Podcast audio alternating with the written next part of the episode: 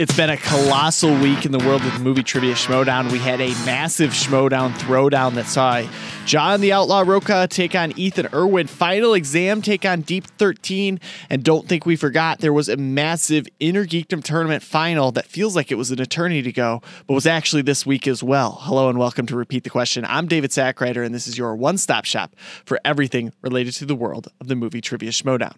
We're going to kick things off first, as we always do, with the first match of the week, given that there were there was no uh, major news this past week. So we're going to start things off with that uh, blockbuster Inner Geekdom tournament final that saw Chance Ellison take on Mike the Killer Kalinowski. It's corruption taking on corruption. And, you know, starting with the promo, like we always do, the one thing I really liked this week uh, was seeing the history. We see, I think that that's a, a big theme out of uh, the match we're going to talk about to to start this in in this uh, Kalinowski Ellison match, but also in the Rocha Irwin match later. Um, he kind of comes back, but really seeing Kalinowski's kind of growth uh, with corruption and him embracing Chance, and then uh, Chance going on to be a star as well was was really awesome to see in this promo. I will say that like uh, as a league historian, as somebody who's a, a, big fan of the league and has been for a long time, it's always nice to relive those moments, and especially was in this match. As we get into the actual match itself. Started off in round one. Chance Ellison jumped out to an 8 7 lead. Um, eight to seven is not the type of score I think we would have thought we were getting out of a uh, an Inner Geekdom tournament um, final. Just with the caliber of play both these players have had to this point, but let's be honest, they were some really tough Inner Geekdom questions uh, in that first round. So, you know, neither competitor was going to get out of this one easy as they had to round two. Chance Ellison spins first. He ends up on DC movies, goes five of five for eight points, only has to check to multiple choice twice. Then Kalinowski steps up to the plate and spins MCU and goes four of five for seven points, giving up a two point steal to Chance Ellison. So Ellison remains in the lead 17 to 15 heading into the betting round. The betting round, Chance spins uh, Star Trek. Well, let me rephrase that. First, he spins opponent's choice, which leads to him spinning Star Trek. So Kalinowski bets it all, picks up three points, and Ellison only bets one to make the score tied at 18 to 18 heading into the speed round. And this is where Mike Kalinowski really started to show that he's a championship level competitor because in the speed round, Ellison goes first. He goes six of eight for four, for only four points, uh, missing the two points two questions obviously deducted from his score. And then Kalinowski goes a whopping 9 of 10 for 8 points to bring him into the lead 25 to 22. And at this point in the match, I got to say, I really thought that Kalinowski was going to take it. I thought that he the momentum was in his favor. I thought that that uh he was going to do it. So, uh props to Chance Ellison, who goes on into round five. They bounce back and forth eh, on their two and their three, but Ellison's able to hit his five, and Kalinowski isn't. So that's ultimately the match. It's a 33 to 30 Chance Ellison win. As Ellison moves on to play it spectacular. It's a long time to wait for him, but he's got a singles tournament to prepare for, so um, nothing to be upset about with the win, I'm sure. Corruption's happy to get it. And, uh, you know, there are a number of things to analyze in this match and getting through them one by one. The first thing I want to talk about is uh, the five point question. I honestly feel like, in my personal opinion, Mike Kalinowski's five point question was much more difficult than Chance Ellison's five point question. That's my personal opinion. And, you know, I have a comic book background. I like the Lord of the Rings films fine, but I don't have that same kind of uh, fascination that uh, other people have. It's just not something that I'm like an uber fan of. I read the books when I was in middle school. I've seen the movies multiple times, but they just don't click in the same way for me. Um, so for me, Life Foundation was an immediate pull, um, whereas uh, I I never would have gotten to the Brandywine River. And I think that, you know, Life Foundation, which is the major antagonist of Venom, is a much easier get than a random river in uh, the Lord of the Rings. That's just that's if I'm looking at it from that perspective, that's how I I feel about this question. But then again, you know, this is the game. Um, I'm not going to harp on the question writers for this. Like, you know, um, I will say that maybe Life Foundation was a little bit too easy, but ultimately, like, it's a it's a game of risk. You might spin an easy question this time, and then two matches from now, you spin the hardest question of your life. So, um, you know, no fault to anybody. That's that's the game we play. There's there's risk involved. There's an element of chance, and in this case, chance went in the way of his of the namesake. It went in the way of chance. So, uh, you know, that's how it goes. That's how the cookie crumbles. Unfortunately for Mike Kalinowski, he doesn't get uh, Kalinowski Smets three, which look I personally was looking forward to, but um, he does get to see his protege kind of move on here and and continue to guide him. Uh, maybe to an Inner Geekdom championship. We'll see. But ultimately, it's it's hard to say because if we look back at Chance Ellison, um, I'm not sure he showed that he played well enough in this match. And I I'd be saying the same thing about Mike Kalinowski if he had pulled his five and one. Um, I don't think that he showed enough to beat Smets at the level of of competitor we're getting out of Smets. Smets talks about his his crazy training, and obviously we're going to get a better look at him this upcoming week when he plays against Chandra Dhanapani. But uh, if if Ellison is paying playing Smets in uh, in the winter at Schmoedown Spectacular, then I think he's he's going to really have a tough time. And look, you know, Ellison thrives when he's the underdog, so maybe he'll be able to pull it out. We'll see. Yeah, who knows what's in the cards for him? Ultimately, though, I mean, I had a lot of trouble getting into this match. Um, like it's it's got everything you want. It's it's a close match. Um, you know, competitors aren't getting everything right, which honestly sometimes you know having that drama of, of you know who's going to take the next question can be nice. You know, having that holy crap he rallied from a three point deficit or whatever is is to me more fun than uh, a match where everybody gets every question right. But honestly, I felt like there were no stakes to this one. Uh, I would have liked to see, I think, either Kalinowski or Ellison come into this match with, you know, maybe more of a chip on their shoulder or something, or maybe started a storyline where uh, corruption's going to break up. But I feel like they were too chummy with each other.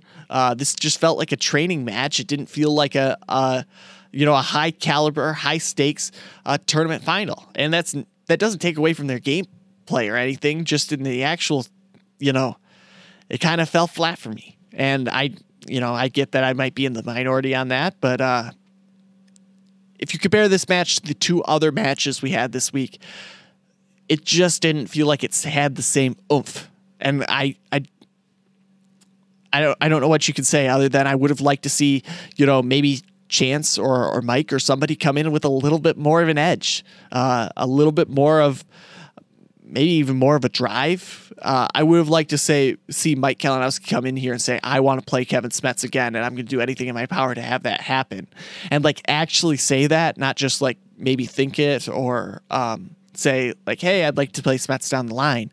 I think that if if Mike Kalinowski had come in and actually said that, I would have been a lot more invested. Or if Chance Ellison had said, I want to have an Inner Geekdom title and not just been like, this is Mike's league, but I'm going to do my best, you know, I don't know. There was, there's just something missing from this match. And I think that part of it comes back to the fact that it's, it's a faction on faction match. And, you know, that poses some problems. Um, the other problem I felt like, and this is these are like nitpicky problems. It's not like I'm like this was a complete waste of time. Why did I watch this match? You know, it was it was entertaining enough, but I would have liked a little bit more out of it. I think is all I'm saying. But the other like little nitpicky problem I have is I'm not sure that I'm really all, all fully on board on uh, on managers managing both competitors. I know that they have that ability in this digital arena because they can talk to both um, competitors separately. They have separate time for each competitor. But here's the problem I have with it. Everybody has their own unconscious biases. Um, in this case, there's there's one that that I think would have been a, a more more of a conflict of interest that uh, you know Shannon and Mike are an item, and so she would be more invested to see him win. But look, this is not. I'm I'm not using this talking point as a slight on Shannon because I thought she actually was able to do it expertly. Um, and really, what she does to do it is just basically lets the competitor talk it out and and just ask, acts as a sounding board for them. Um, but a less skilled manager, I think, might let into that bias. They might accidentally give something away of what the the uh, the opponent is studying or thinking or what their strategy is for the match. And so much of strategy is you know what you're going to put on the wheel, what the opponent is is going to um, spin, what you think they w- are going to spin versus what they actually want to spin on the wheel.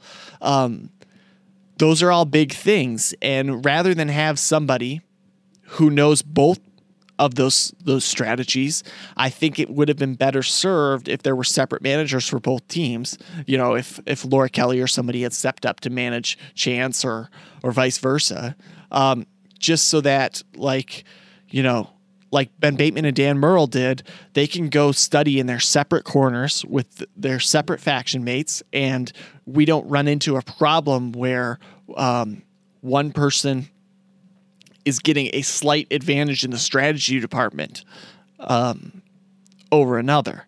I think there's just too much inside information on both competitors. I don't think that I don't think anybody would do a very good job with that with that much information. I think everybody's prone to slip ups, and luckily in this match, Shannon um, handles it well. But in the future, I don't think I'd like to see uh, this happen in the same way. So that was the Inner Geekdom title match. Uh, you know, again, as we transition here, I just want to give major props to Chance Ellison. If I haven't said it enough, you know, he got through Robert Parker, and I think I said at the you know, the beginning of the Inner Geekdom tournament, whoever beats Robert Parker is going to win the whole thing. And, you know, in my head, it was going to be Alex Damon beating at Robert Parker, but it was, it turned out to be Chance Ellison, and Ellison went on, you know, a crazy run. I don't think many expected him to, to win the whole thing. So, so major props to him. You know, all the kudos in the world. I'm just, you know, he's to have to put in a lot of work, I think, to beat Smets and you know, upside for him is he knows what Smets is. You know, Kalinowski's beaten Smets. They've they've played each other a couple of times, so so he's got people in his corner who know Smets in and out. Um, so at the end of the day, he knows what he has to get. He has to fight for. He knows what he has to to to study for. He knows he knows what he's up against. And um, if it's not Smets, you know, I'm kind of counting Chandru out here. But if it's Chandru there's a whole different set of things on the table. But assuming it's Smets, he's got work to put in, but time to put it in. So um, who knows? Maybe he can prove everybody wrong. We'll see. We're going to move into the uh, Schmoedown Throwdown matches now. Obviously, we're going to break down those matches in full. I know they haven't released to the public yet, but uh, look, uh, whether it's social media or it's here on the show or or on the website. We are treating um, repeat the question as if it is a sports news outlet. So that means that things are going to get spoiled as soon as they happen because that's how sports news works. So you know, know that going in. If if we're talking about a Schmoedown Throwdown match upcoming, then then we're just going to talk about the Schmoedown Throwdown match. The stuff that's going in the ticker is is going to be, um, you know, match results. We'll post articles and and things that are match recaps and, and stats graphics and and score graphics and all of those things. So you know, this is my kind of major warning to say I'm gonna spoil stuff because to me I've never really had a problem with spoilers. Um, I don't really care what happens. It's more so how it happens. And um, if we're treating this like a sports league, and I'm treating myself as a sports uh, sports news outlet, then those things that apply to other sports are going to apply to this. So, with all of that out of the way, let's move. Let's actually move into uh, the Schmoedown Throwdown match, the the undercard itself. We're talking final exam taking on Deep Thirteen. Um, talk about the promos first, as we generally do. Um, the one thing that sticks out to me, if we're if we're analyzing the promo for this match, Lon Harris may have the best character in the league right now. I'm not sure who could beat him out, truthfully. Um, he's got that full devotion to the character. He doesn't break, similar to a Video Drew or um, even like Matt Atchity and Gray Drake during that MODOK match. But the difference is, and not to say that Video Drew does this, but Matt Atchity definitely did. Um, he doesn't let the character get in the way of his performance. You know, he's able to blend the two very well, where he's still able to perform at a high caliber, but also have a really strong character. And I think that's super important. Um, I don't think that you should be in the Schmoedown. And I've heard this take before, so I know I'm not the only one with this opinion, but I don't think you should be in the Schmoedown if you don't have a character. I don't think that you should just be, hi, I'm Mr. Know It All. Here's here's what I know. Um, at least if you're entering now. You know, if you've entered in within the last year or whatever. This is what makes this Schmoedown great is all the character stuff. And Lon really gets that.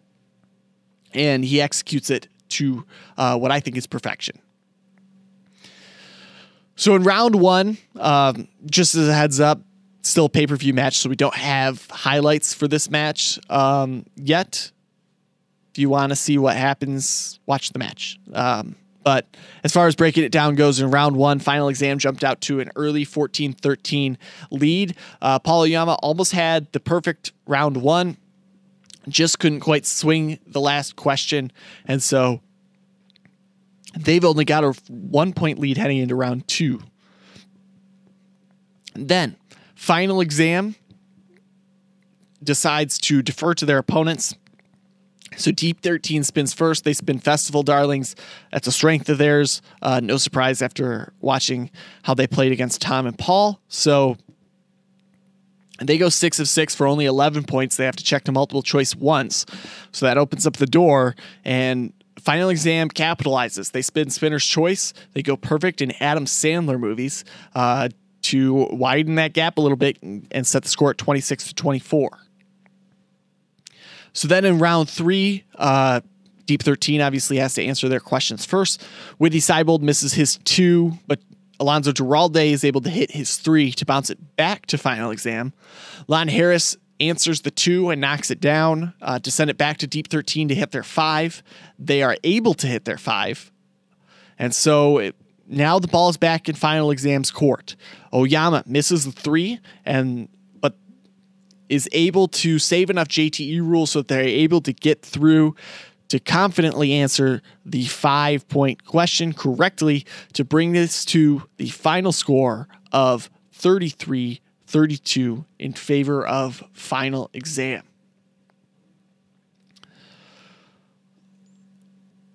This was the first teams match um, that we've seen digitally. And as a fan, as an analyst, um, I, I liked it. I liked being able to hear in on the conversations as they try to reason their way to an answer. I liked um, I liked seeing those things. I liked hearing those conversations. Um, whether it was in the third round with that final question for a final exam, or if it was um, anywhere else in the match, really, um, I did like seeing that as a fan the part that worries me is for the strategy implications. So if I'm looking at this, like my analyst brain is like, I like to see that because it gives me more knowledge about the competitors. But the other side of my analyst brain is like, I don't like to see that because it gives other competitors more knowledge about that team. You know what? You know what I'm trying to say? Like, I don't want. I don't want final exam to go up to the wheel and be like, well, we should probably go with the two things we put on the wheel, Adam Sandler and you know whatever the second one was, and and the next time they go up to play, let's say the Pride, the Pride has studied Adam Sandler movies because they, and whatever that other category is, because they figure that final exam is going to be strong in that. I feel like that is a, a disadvantage that wouldn't normally be afforded in a team's match. And I don't think that that's really fair. So the the solution to that, because I think that um, the Schmoedown's gone out of its way to kind of figure out how you can you can solve this problem of having teams matches. The way you solve that is that you you got to start speaking in code if you're teams. Uh, ben Bateman kind of brought this up on on the uh, on Schmoedown backstage yesterday, but ultimately, I you know you think about um, pitchers and their signs for for what they're going to throw in baseball or you know even football teams when they call an audible everybody's speaking in some form of code. And i think that unfortunately you know schmoedown players are going to have to do that too. They're going to have to be like look if i say a i'm really thinking d. If i say c i'm really thinking b you know and so on and so forth so that uh, they can mix it up and and mix up their signals if they need to. Um, so that they can be on the same page, but um, but talking about things and, and in a way that doesn't disclose disclose information to other people. And even that could be a problem because you know you see a sign enough times, eventually somebody's going to be able to crack the code. It's not like somebody, not like they're really uh, putting together, you know, all that difficult code work here. But even still, um, I don't know what they're going to do. You know, but I think the teams have to adapt because the Schmoedown's done everything they can uh, to figure out how to to make teams a possibility. So now it's on the teams it's on the team side to figure things out um, in order to protect their their team secrets. And then the other thing in this match, you know, I got to commend Paul Oyama. Um, he's just got this this crazy mind for the game, and and the only competitor I can liken him to is like a Ben Bateman. But I I think that in time we're gonna find out that Paul Oyama is really just on his own own playing field altogether. Um, you know, he chooses to spin Adam Sandler because it hasn't been spun much. It's only been spun like once before. So he knows the questions aren't going to be very deep. Like that's expert level thinking. And also choosing to intentionally miss the five or intentionally not use repeats on his three point questions so that he can save JTE rules for the five point question is incredibly smart and um, very forward thinking in a way that I think most competitors wouldn't. Um, I think most competitors would be selfish and just try to get the points.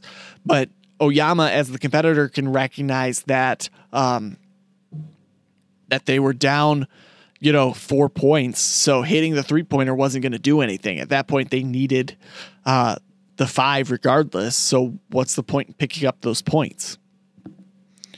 And you know, realistically, watching him in this match, and we'll get another look at him next week, but it's reaffirmed for me that Paul Oyama is in a good position to make a really strong run in the singles tournament. If you'll remember, I picked him to win the whole thing. So I think that uh, watching his play in this match is really said uh, this guy's on another level, and I wouldn't sleep on him. I wouldn't wouldn't forget about him in the mix of everything else because you know I think he's a high caliber player, and and people that that um, aren't on that same page will be very soon. I, I really think that you know um, I think a lot of people look at his his loss at Spectacular and want to call it a fluke, but I I've I've seen great things before that. I've seen great things after that, and you know, the more we see this guy, the more I think that he's not just the real deal, but he, um, you know, could be one of the top level talents in the league.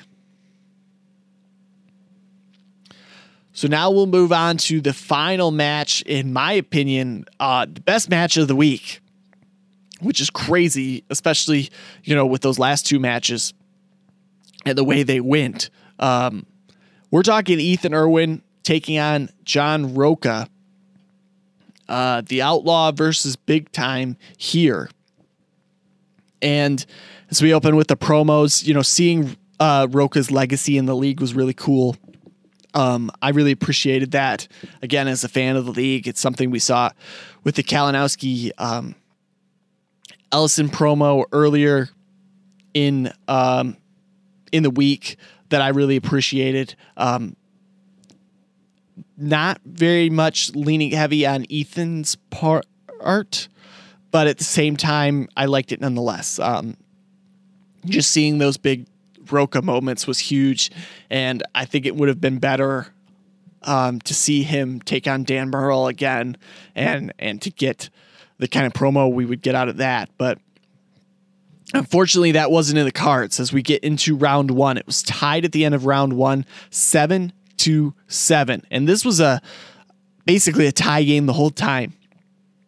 Ethan Irwin goes first in round two after Rocha defers. He spins spinner's choice, goes perfect in Kathryn Bigelow. Uh, we'll talk about the controversy in that category uh, at the end of the match after I, I get through the breakdown, I mean.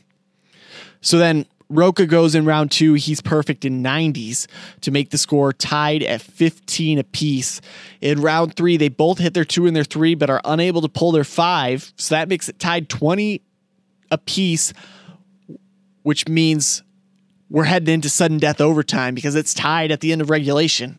And in sudden death, took three questions, but eventually Rocha wasn't able to pull in time. And so Ethan Irwin gets the 23 22 win over Rocha.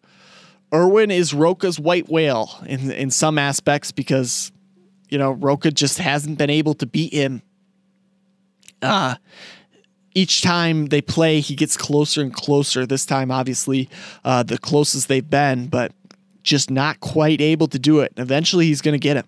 Um, I thought it was going to be this match, but um, you know, Rocha can't pull that last question in time. And I think every fan uh, is is sitting there thinking, oh my God, he's pulling a Jane Fonda again. And I know this has been belabored to death, but it's like if you played those two moments back to back, it's like literally word for word. He's like, I don't know if you can accept this. Uh, try to write it as fast as I can. And then even looking at it, I think you can kind of make out Sid Pollack.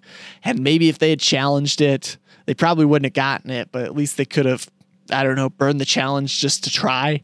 But uh, tough break for Rocha. Um, you could see he took it hard in the post match. And look, it doesn't make it any easier that there were some uh, missed opportunities in the match. And that's the perfect time to actually get into to Rocha's challenge uh, a little bit. Um, he challenges Ethan Irwin's first question. Irwin answers the 60s uh, when talking about uh, the riots in Detroit. And Ellis kind of assumes he means 1960s and even says that. And look, if Ellis says, doesn't say that, and they just accept it, probably doesn't challenge it. But the fact that Ellis drew attention to it um, is part of the problem and and this is no like slander towards Mark Ellis, but even if he had said something to the effect of, um, "Can you clarify your answer?" or um, something to that effect, um, it wouldn't have been as big of a deal. But you know, in these types of matches, in in high level matches against the top contenders in the league, your Bibianis, your Irwins, your Murrells, your Batemans, against those level guys, you got to take every advantage you can get. And in this case, uh, Rocha thought maybe he might be able to get a point off of off of Irwin or or something that might give him the advantage. If um, I think they followed precedent for this this challenge, so this wouldn't have happened regardless. But let's say they just mark Ethan wrong, and and Rocha gets an extra question to steal. Well, that makes the difference in this match. It's a completely different ball game. So, you know, Rocha's challenge was a good one. Yes, it's semantics, but sometimes you got to take semantics to hope that you can, you know, throw the other competitor off or or just try to get every point available. And then there's the other thing.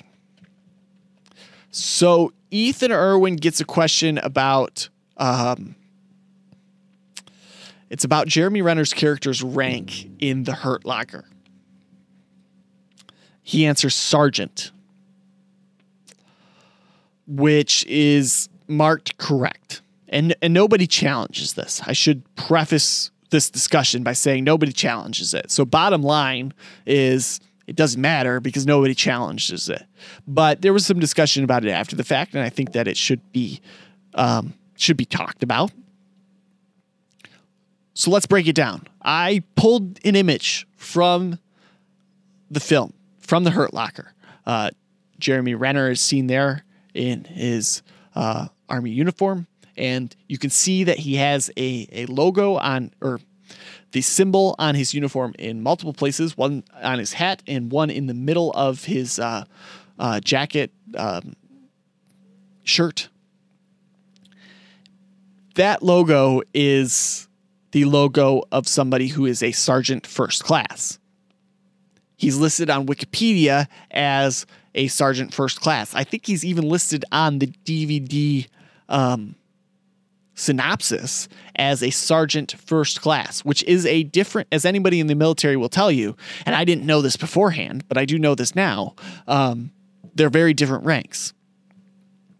And the other thing is, as, as you'll see kind of off to the side there, is, is Wikipedia and IMDb list it as two different ranks. So what does this mean? Is what you're asking. It's that's I mean that's ultimately what what does this come down to? I think that this is the most difficult question asked in a non Inner Geekdom or Star Wars match. Because what this requires of you, it requires you to know military ranks. And not just like, you know, your basic ones like private and sergeant and general and colonel and those sorts of things. It requires you to know that there's a distinction between sergeant and sergeant first class and uh, staff sergeant. All those things. It requires you to know that there's a distinction among all of those. And and look, he's never actually called sergeant first class in the film. He's only referred to as sergeant.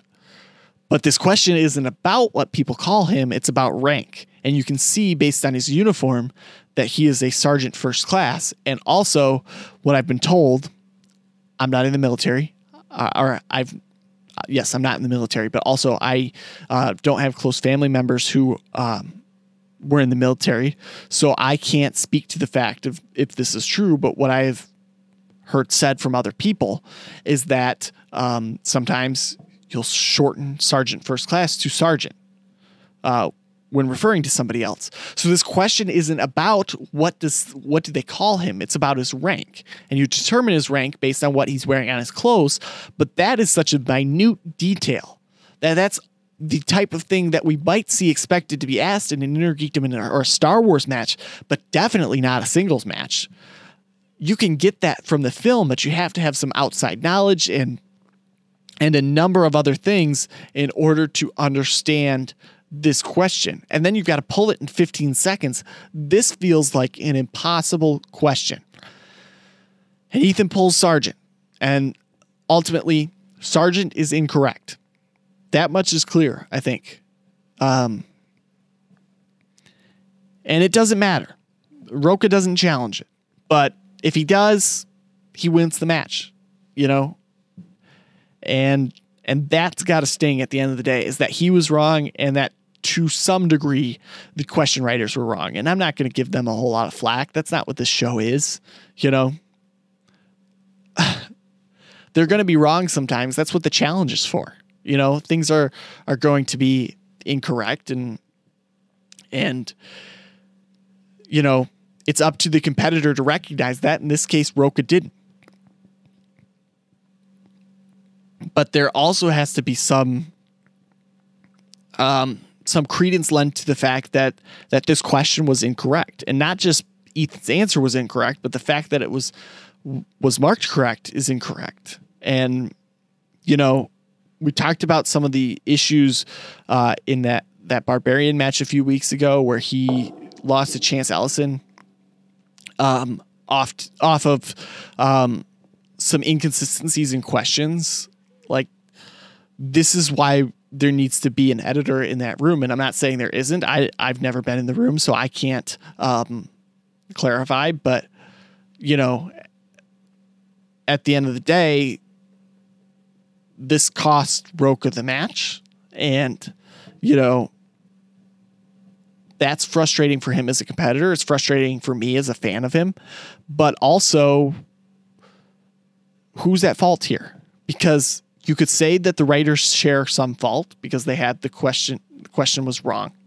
You know, you could say that Um, Rocha shares some fault, and I would actually argue he shares a majority of the fault because he didn't recognize it. You could say that Bobby Gucci shares some fault because he didn't recognize it either. Um, even though we know that that's not the type of manager he is. So ultimately, everybody's at fault.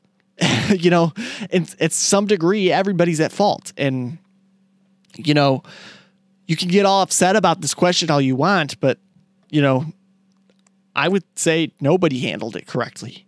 And it's fun, you know, to debate about. And, you know, I like matches with controversy. It gives something to talk about. But, you know, as an analyst, I like having stuff on the show to talk about. But as, as a fan, it's kind of like, did we need to go through all this hoopla? Because it ultimately doesn't matter. And I'm sure John Rocha will be the first to tell you that if he had hit his five pointer or if he had hit uh, that Boris Karloff question in, in round one, um, this is a moot point. He wins the match. Um, but ultimately, you never let it be close enough so that the official or the question writers in this case decide the match. Um, and in this case, it was close enough, and they did decide the match. And you know, it is what it is. You can't go back and replay it now. Um, so this is how it is. But for the sake of the conversation, they're not the same, and and that is an issue. Uh, regardless of the fact that Rocha should have recognized that they were not the same. And I don't know, you know, another thing to add, as this is just kind of coming to me, is I don't know how familiar Rocha is with the Hurt Locker. So he might not have even known that just because he wasn't as familiar with the film. Not saying that he hasn't seen it or anything like that, but he just might not have known, you know, the actual answer himself to be able to make that challenge. You know, there's a number of things at play here that influence why this whole thing gets bungled. And ultimately, it's a conversation after the fact. This wasn't even brought up really during the match until the post match. So, you know, we can have our debates about it, we can talk about it, but it doesn't really matter.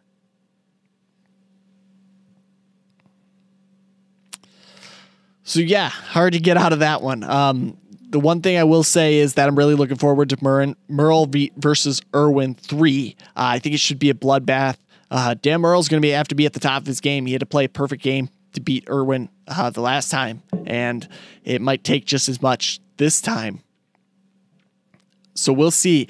I think it should be a really fun, entertaining match. Um, I'm really excited for it. But that brings us to the end of the week. And with the end of the week comes the standings update. So let's take a look at those faction standings as they sit right now. Not much has changed. Uh, they stay mostly the same. The usual suspects jumps out of the gutter into second to last place uh, with um, Ethan Irwin's win. And you know, that's excellent for them.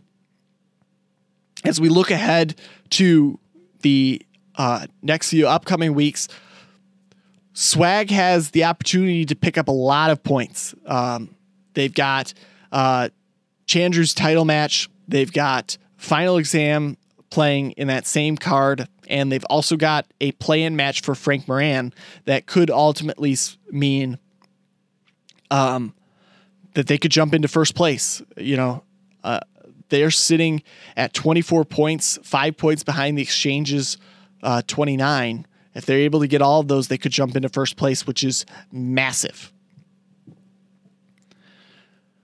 If you look at some of the other teams involved over the course of this next week, uh, the Dungeon obviously needs a win from Spets, but also they've got uh, Andres Gallego playing they need a win from him to stay alive and kind of fight back into contention. Uh, they're sitting near the bottom of the pack at three and eight on the season, which isn't great. So they've got to do what they can. Uh, a Collins win will tie corruption and the exchange, which is massive because you know if Swag's able to overtake the exchange, it'll be the first time that somebody's held first place other than the Finstock exchange. But a tie would be just as crazy too. And then obviously the Den uh, need James White to get a win in the play-in match to kind of work back into title contention. To work back into faction title contention, especially um, because they're sitting at that 15 points after getting knocked out of the Star Wars and Inner Geekdom tournaments early. Uh, they need wins, and and between White and also the Pride, who plays in that Schmoedown Throwdown undercard uh, this Friday, they need wins from both of them.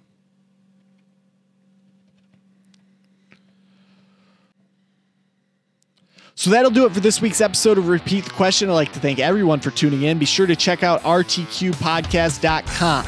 That's our website. It's got everything pertaining to the Schmoedown. You can check out check that for new episodes, for upcoming matches, match recaps, um, editorial articles, you name it. Uh, trying to keep that up to date as much as possible. So be sure to check that out. In addition, be sure to follow us on our socials at RTQ Podcast on Facebook, Twitter, and Instagram. I'm trying to run that like an ESPN style sports news outlet. So um, expect more work on that to try to get that up to date with um, stats graphics and score graphics uh, to really make it look more like the ESPN of the Schmoedown that I want it to become. You can follow me at Twitter on Twitter at POTUS107. And uh, if you want to listen to the show on audio, we're available in podcast form. You can find us um, on Apple Podcasts. You can find us on Spotify. You can find us just about anywhere thanks to Anchor. But just know that if you're listening to the audio format of the show, you're only getting about half the show. Uh, the other half is here on on video form. So be sure to check out youtube.com slash David Sackrider for um, every new episode of the show on Wednesdays at noon. So that'll do it for us here. Once again, thank you for tuning in, and so long.